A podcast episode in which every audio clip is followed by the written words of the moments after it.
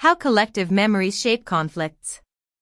When a group of youths attacked shops and buildings in Tallinn, Estonia, on the evening of April 26, 2007, it sparked two days of civil unrest. This resulted in the death of a young man, injuries to 100 people, including 13 police officers, and the arrest of over 1,000 people.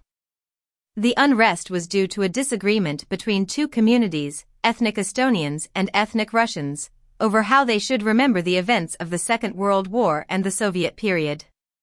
These disagreements stemmed from contentious collective memories of events and narratives. Such shared recollections of past events can arise among a group or nation, whether factual or fabricated. Collective memory is a social representation of the past. It ultimately explains how people's shared recollections are formed within the social groups they belong to. But it also explains how they are formed against the social groups of people they do not consider themselves members of. This creates a shared, collective past among each group that can be reignited in the present to retain the memory of the past. This may seem to be just another word for history.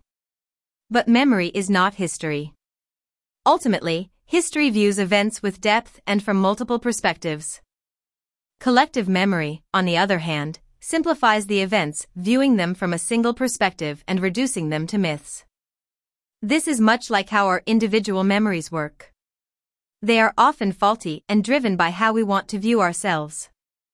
As such, Collective memory is fundamentally tied to identity in ways that history aspires not to be, even though the latter may drive the former. Collective memories can be shared in many ways.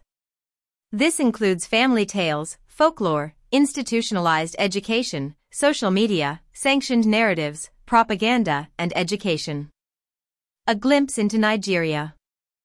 Nigeria's history is marked by persistent violence, through the eras of European imperialism, independence, the Nigeria-Biafra War, 1967-70, military dictatorships and multi-party politics.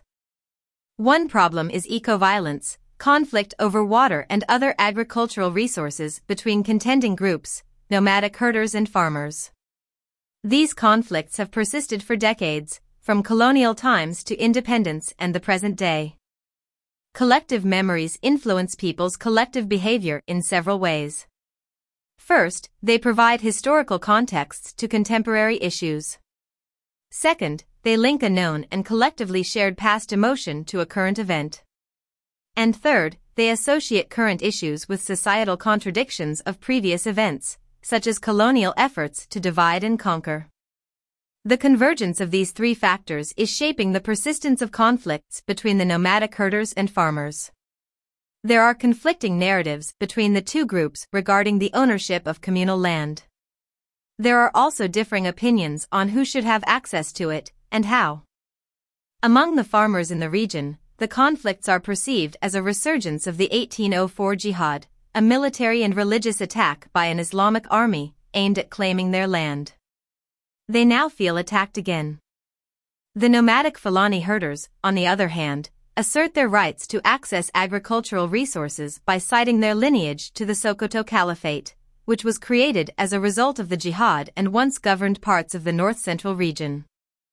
These contentious collective memories between the two groups shape people's perceptions and their collective actions.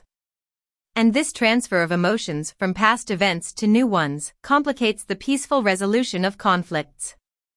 It ultimately leads to persistent violent disputes. The ongoing violent conflicts between farmers and nomadic Fulani herders in Nigeria, similar to the 2007 unrest in Tallinn, Estonia, are shaped by differing narratives of the past.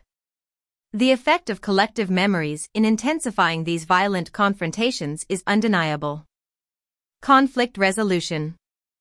Embedding collective memory within conflict resolution strategies is crucial for realizing sustained peace. One way to sow this is by using cognitive reappraisal techniques. Such techniques involve exposing individuals to emotionally charged situations to change their emotional reactions. Temporal distancing, for example, is a cognitive reappraisal technique that occurs when you imagine a stressful event from your future self's perspective rather than your current self's. Another technique, self-distancing, entails stepping back from your immediate reactions to see emotionally charged events from a broader perspective. The cognitive reappraisal technique, when applied to a conflict situation, aims to lessen group hostility, encourage peaceful responses to past violent incidents, and reduce aggressive behavior in group interactions. It could therefore reduce disagreements between two communities. Although adapting this approach to fit the Nigerian context may require additional studies, it holds potential.